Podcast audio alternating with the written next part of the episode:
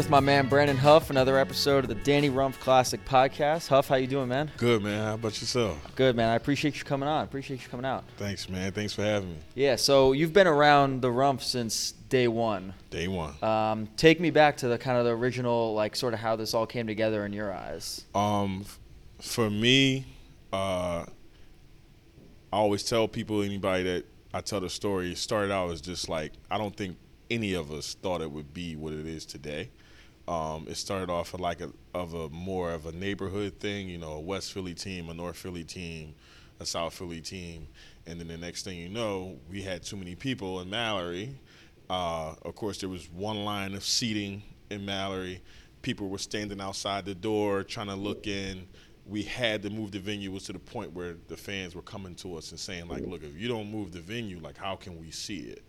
Um, so I don't think anybody thought it would be to this point now where we have you know thousands of people. Everybody's asking when is the Rumph? When is the Rumph? So for me, uh, I actually played myself. I wasn't the top Oh, player. really? I, I've, Oh I've yeah, okay. We'll start there. Let me hear about that. I didn't know. Uh, I didn't know about all that. I was a bench player. Don't don't get it mixed up. Yeah. I, I, I was a reserve player. okay. But I, knew you were good back in the day. I knew I, you could. I was okay. I knew you talked a lot of shit. oh, for sure. That, that, so my job was to talk shit, intimidate, and foul. Hell yeah. I did all three of those things very well. Know your role. Know No, your I role. knew my role. Um, but I played on a team with you know Sharif Bray, uh, Raheem Berry, Mike Green. We we had a really good team. Uh, Anwar, we had a really good team then. So we probably went semifinals, I think, or you know Final Four, and we lost.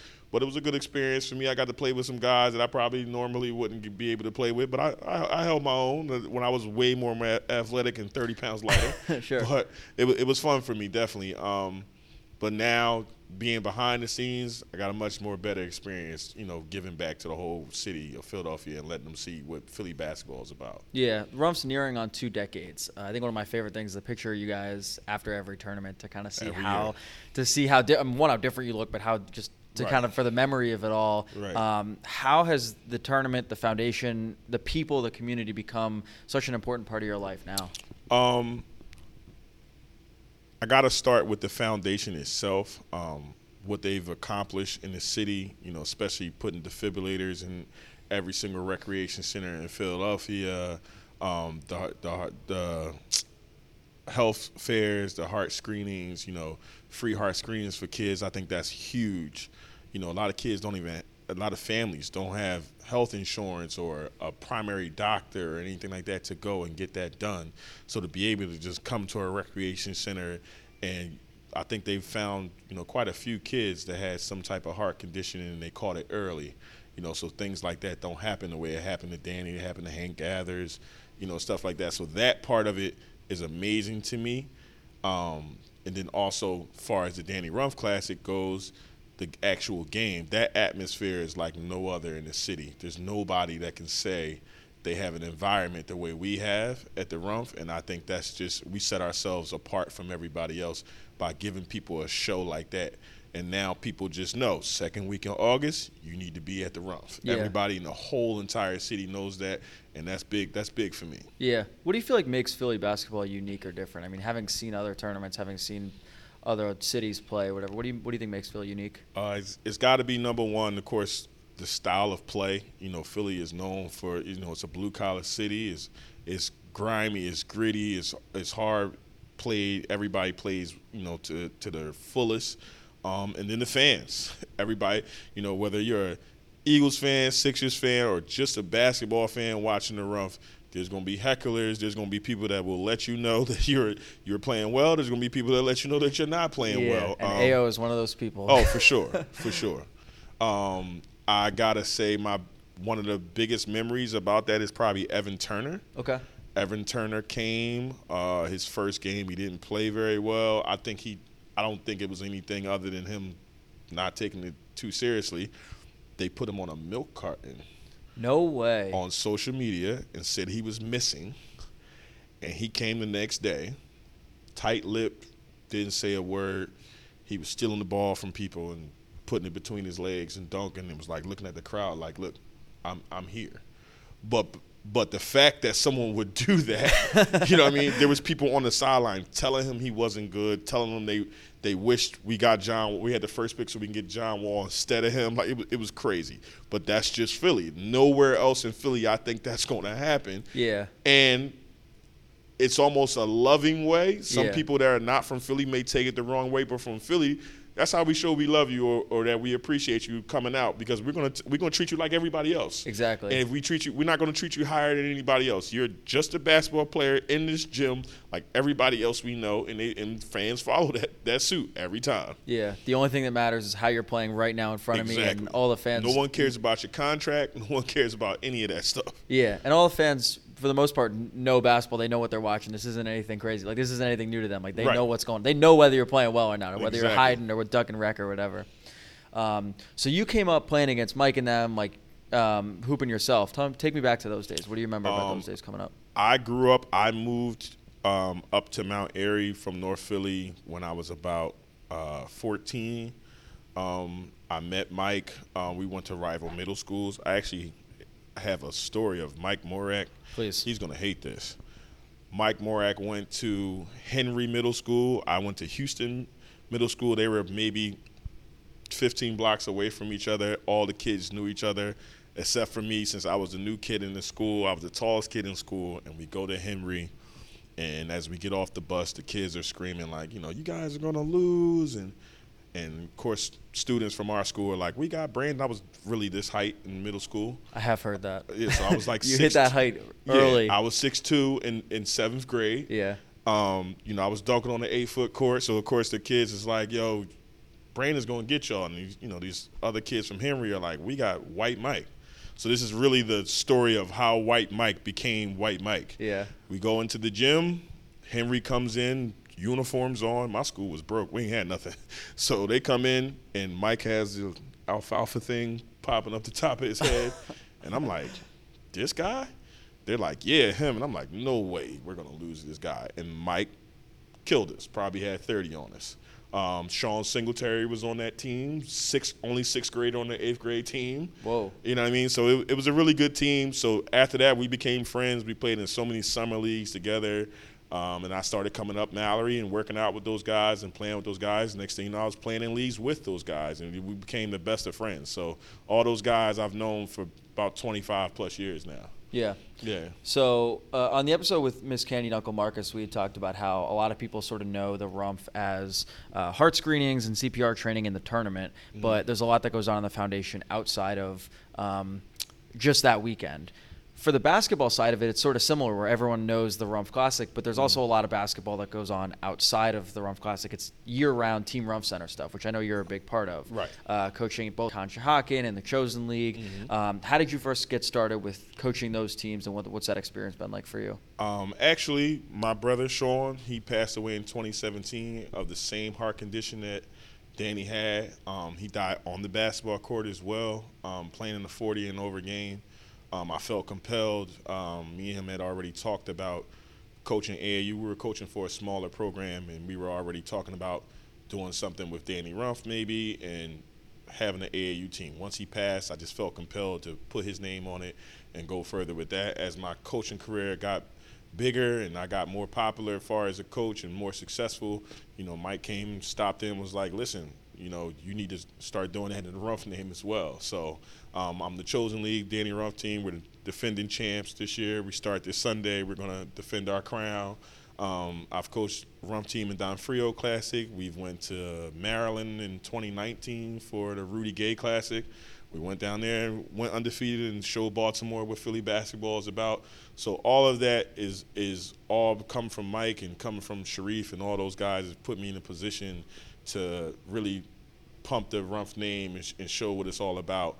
Um, basketball for me is you know a lifetime thing, a everyday thing. You know, is it's year round for me. High school, college, all of that. So for me, it's big to, to do it in the Rumph name. It really means a lot to me. It's definitely dear to my heart about it. Yeah, you mentioned your brother. Um, tell me a little bit about how the Shawn Warren elite team came together, and what, what, just more importantly, what that means to you to be able to coach a team with repping that name.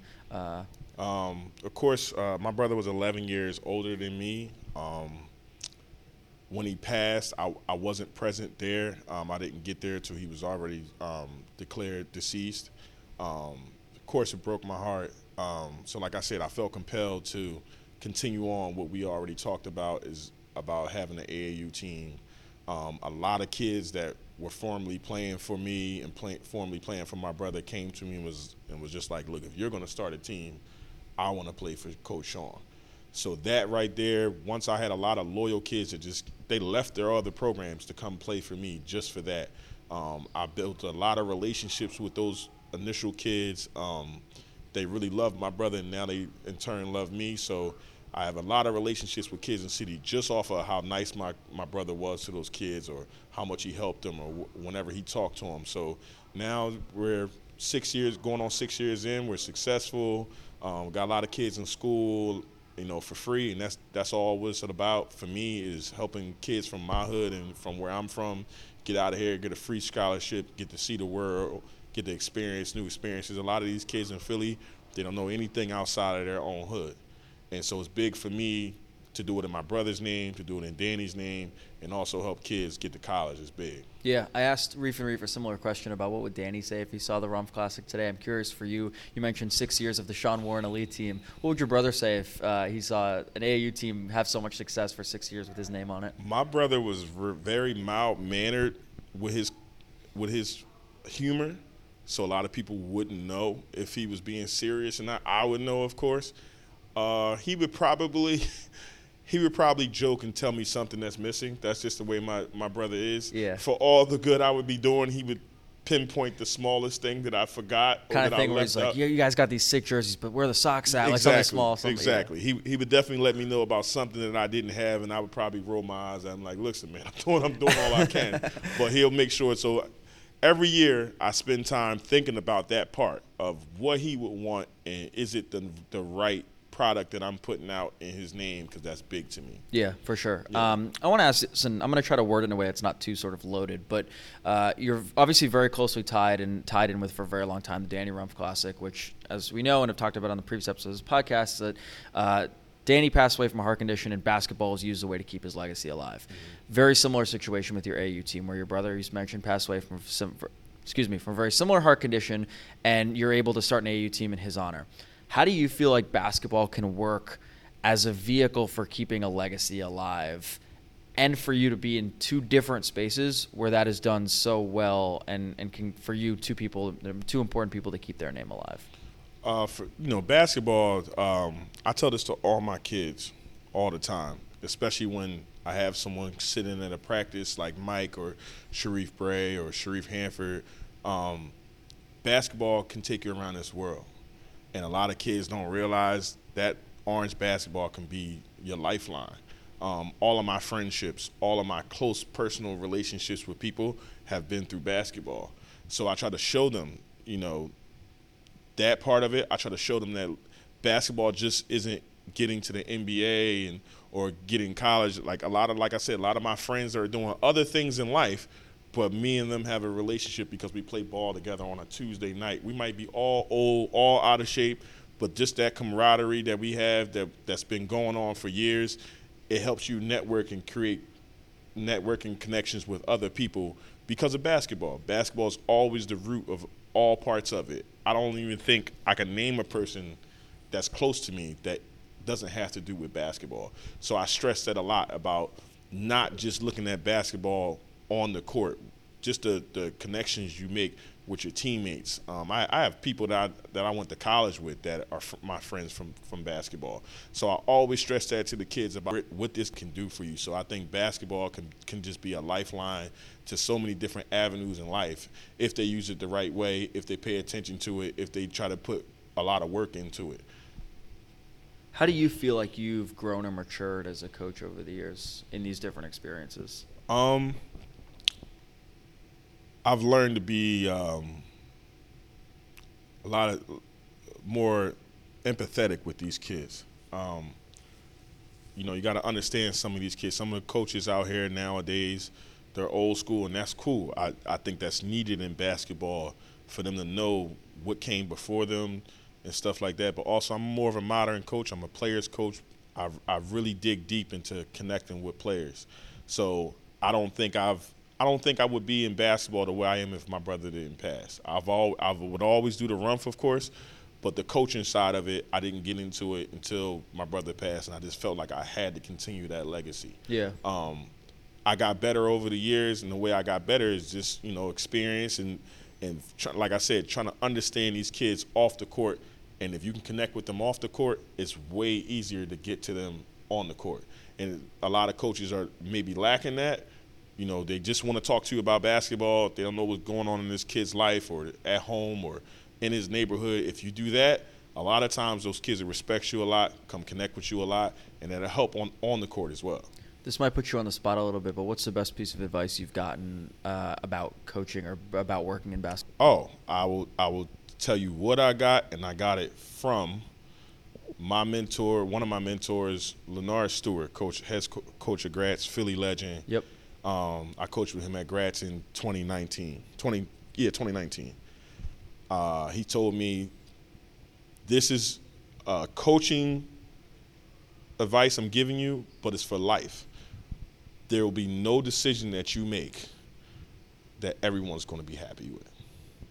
There's no decision you can make in basketball, but there's also no decision in life you can make, and everyone's going to be like, good job, great job, thanks for making that decision. There's going to be someone unhappy, whether it's playing time, whether it's their role on the team, whether they're a starter or not, any, any of that stuff. You can't make a decision and it not even inadvertently hurt someone else's feelings. So you gotta you gotta own that and be okay with that. That every decision you make, there might be the majority of people happy, but there's a few people you're gonna make unhappy, and that that stuck with me ever since. Yeah, it's a great piece of advice, and he's a Chaney disciple too, right? Yeah, for sure. Yeah. Uh, so you've gotten a lot of credit. Um, we talked about the picture you guys take every year. Uh, mm-hmm. I've heard your name come up a lot in terms of the where credit goes to making the Rumph happen every year. Can you peel back the curtain a little bit uh, for myself and for everyone listening? What it is that you do each year to sort of help make things happen over the last 18 years? Um, I'm in charge of um, all the volunteers on the floor um, and throughout the, the Rumph. So um, a lot of my AAU guys are volunteers or former players. Um, a lot of uh, kids from Danny's family are involved um, or just different Rumph uh, members. Their kids come out. But I'm res- mostly responsible for the upkeep, you know, uh, waters, towels, you know, squeegee mops, all that stuff. I make sure that everyone's comfortable, whether it's the players, whether it's the fans, even the, even the security guards. I make sure they're cool, all that type of stuff. Um, even more so into it then. Um, I'm I'm pretty much a, a runner for, for Mike. It's really nothing determined until Mike, so it pops in Mike's mind, and he's like, "Brandon, I need you to go handle this and make sure this is cool." Yeah. And I don't mind doing it. I absolutely. I, I told my girl this the other day. Um, I don't care where I am in the world. I don't care how old I am. If I can't walk, um, e- e- that even goes into a story. In 2010, I was shot in the leg, and I was uh, down for 10 months. I was at the run for the walker because I will not miss a Rumph. So I don't care if I live in Germany, I don't care if I live in Africa for the second week of August, I will be in Philadelphia doing the Rumph or wherever the Rumph is. Um, so as far as my job, I'm I'm miscellaneous. Whatever wherever they tell me to do, whatever somebody can't do, whatever they're too busy to do something else. Brandon's got it. That's yeah. me. Um, I got to give credit to people that are on that team with me because I know I'm to get killed if I don't. Um, Miss Janet especially is number one. She does so much, um, and all those ladies down at the registration table. Um, like I said, I got to shout out my players that come every year and help me. It's a great thing, and even my son, he he helps me every year. So those those people are like vital to the Rumph. It wouldn't be ran the way it's ran without those people. Yeah, yeah. Uh, so Hough, we've ended we've ended each episode asking um, all our guests, and you've been around for 18 years, so I'm sure you got a lot of these. Uh, they say everyone's got their favorite Rumph Classic story, moment, or hmm. memory. Can you give us one or two? What is what sticks out to you? What are your favorite memories? Um, this is my my personal one, so people may differ. I think one of the best Rumph performances was Matt Walsh. Matt Walsh came into Arcadia. Um, a lot of people didn't know who he was, even though he's a Philly guy. Went to Germantown Academy. Um, he played for University of Florida, I think it is, with like David Lee and those guys. So he came and played the Twins team, and he for sure had a triple double. And the passes he was making, the, the type of stuff he was doing, like there were people like as I was walking through the gym, they were like grabbing me and was like, "Who is that?" And I'm like, "You don't know who Matt Walsh is? You yeah. do now." Yeah. Um, so he probably had one of the best performances. Um, another favorite of mine has to be uh, Shannon Givens against John Wall was unbelievable. Um, something that happened a couple years after that was uh, Mark 50 went toe to toe for a couple plays with, with Jayson Tatum. Yep. That that was amazing. Um, so we've had a couple of these conversations so far about the moments where uh, pros come in the building or guys that people might not necessarily have heard of show up at the Rumph and show out uh, at the Rumph. And Shannon Givens being one of those guys. Big time. Pretty much every year. Big time. Matt Walsh uh, being one of those guys. Um, Jaws from last year was one of those guys that mm-hmm. has come up. Uh, you know, 50 going toe to toe with Tatum. Um, do you have a favorite one of those? I mean, you mentioned other than that, but. Uh, my favorite, DJ Newbill and uh, and Will the Thrill. Tell me Will, about that Will one. Barton. They went shot for shot for a couple plays, um, and it, it that was definitely one of those games where people were pulling me to the side and was like, "Who's the dude going at Will the Thrill?" And I'm like, "He's from Philly." Yeah. Like he went to Penn State. His name is DJ New, but they're like, "Oh, I, I didn't know." I'm like, "Well, now you know." Uh, and and that's not the only time. Uh, DJ Newbill went off the year before. He dunked on the Twins team, yeah. left-handed dunk down the lane on, on, on everybody. DJ Newbill has has definitely made a name for himself in the Rumph. How does that sort of elevate what the Rumph is, where guys can come in and make a name for themselves, and, and the impact that it has on Philly hoops and just Philly culture? Um, I love that part of it because, like I said, you know these guys that are overseas, you know, probably the best on their team or the best in their league, but not being known in the states. Now they get to come back to the states and show that they have game too. There's so many players that you know, of course, everybody knows the big names, the Twins and whoever they bring, or you know, whatever guests they have. But there's a lot of guys that show up and they get to show their talent. And normally, for eight months, they're over the water and they're this big talented player that's doing everything, and no one knows here. So I love that that platform is available for them to come home in their hometown. Most of the time, these are Philly guys who are doing so much and doing being so successful, and now people really get to see it because it's very hard to see a guy overseas on TV and stuff like that. So now, you know, a guy. A lot of times, not only am I asked who is that guy, they're asking is he in the NBA or why isn't he? And I don't have the answers to that. That's that. kind of a better question. Why isn't he? Yeah, why isn't he? You know, of course, the first name that comes to mind is Brandon Austin. Everybody says why he's in the NBA for whatever reason, mm-hmm. um, but every year, an NBA player dies by his sword every time. Yeah. So I, I love that for, for Philly guys. I love that for a guy that's unknown or a guy that wants to prove himself. And like I said, for Mark 50, I thought that was amazing. For Mark 50 to go toe to toe with Jayson Tatum you know what I mean? Shot for shot, you know, probably three or four shots, you know, deep Steph Curry type threes. Yeah. That's amazing for a guy like that who was little little known at that time. Now everybody in the city knows exactly who. All I gotta do is say 50 now, and everybody knows exactly who I'm talking about. So I, I love that platform that it provides for those guys. Yeah. Brandon Hough, Danny Rumph Classic Podcast, you man. Thank, Thank you, so man. much. Appreciate it.